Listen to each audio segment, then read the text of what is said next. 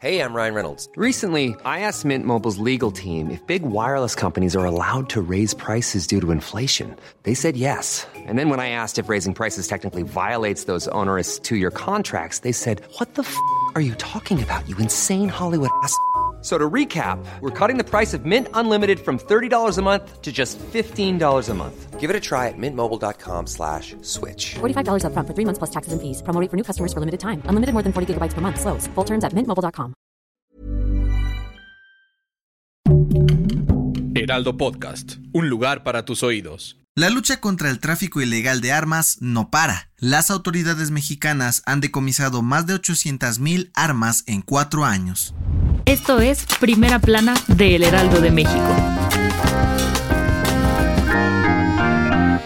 Desde hace varios años, las autoridades fronterizas han luchado fuertemente contra el tráfico ilegal de armas en la frontera con Estados Unidos, y su esfuerzo ha rendido frutos pues le han dado fuertes golpes al crimen. Sí, de acuerdo con información en poder de El Heraldo de México, la Agencia Nacional de Aduanas en México ha asegurado un total de 882.998 cartuchos, 962 armas cortas y 632 armas largas. Esto se traduce en un promedio de 500 cartuchos y armas confiscadas al día, con lo que según cifras oficiales, los decomisos ya rebasan lo logrado en los sexenios de Felipe Calderón y Enrique Peña Nieto. Pero a pesar de todo, las autoridades fronterizas no se duermen en sus laureles, por lo que van a invertir más de 2 mil millones de pesos en Nogales, Sonora, para modernizar la aduana y seguir colaborando para hacer más seguro el país. Y aunque estas son buenas noticias para todos, para la Agencia Nacional de Aduanas todavía queda un largo camino por recorrer y seguirán implementando nuevas estrategias que ayuden a garantizar la seguridad de todos los mexicanos. ¿Quieres estar bien informado? Sigue a Primera Plana en Spotify y entérate de las noticias más importantes. El sábado 3 de diciembre, el estado de Zacatecas amaneció con una noticia que sacudió a sus pobladores. Y es que un grupo armado atacó al juez Roberto Elías Martínez cuando iba saliendo de su casa en el municipio de Guadalupe y aunque fue trasladado a un hospital de inmediato para recibir atención médica, el juez perdió la vida a los 50 años por dos balazos en la cabeza. El magistrado presidente del Tribunal de Justicia del Estado, Arturo Nale García, confirmó su fallecimiento este domingo y aseguró que es una fuerte llamada de atención a las autoridades para trabajar en regresar la paz a Zacatecas. Por su parte, el gobernador zacatecano, David Monreal Ávila, lamentó la muerte del juez y dijo que el gobierno y la fiscalía ya iniciaron las labores correspondientes para dar con los responsables y que el homicidio no quede impune.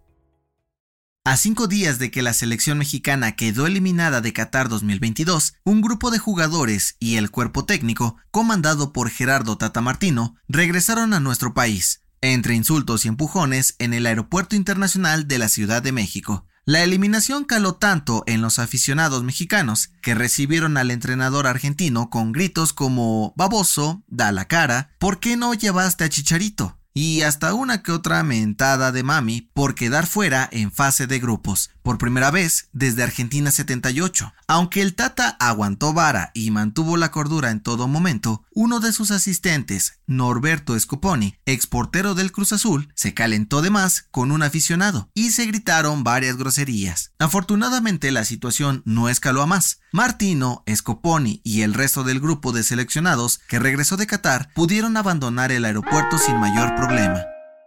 En otras noticias, no bajes la guardia. La Secretaría de Salud dio a conocer que los contagios por influenza y COVID-19 han aumentado en los últimos días. Se reportaron más de 10.000 casos de ambos virus y más de 70 defunciones en la última semana. En noticias internacionales, este domingo el gobierno de Indonesia declaró estado de emergencia máxima por la erupción del volcán Monte Semeru, luego de que se creara una nube de cenizas de 1.5 kilómetros de altura y provocara una alerta de tsunami en Japón. Y en los deportes, Pelé publicó un comunicado en redes sociales asegurando que está fuerte, con esperanzas y sigue su tratamiento médico contra el cáncer de intestino que sufre, luego de que se desataran rumores de que su estado de salud había empeorado e incluso ya estaba recibiendo cuidados paliativos. Para mañana, martes 6 de noviembre, continúan los octavos de final en la Copa del Mundo con los partidos Marruecos-España a las 9 de la mañana, hora del centro de México, y Portugal-Suiza a la 1 de la tarde. ¿Qué equipo crees que avancen a cuartos de final? El dato que cambiará tu día.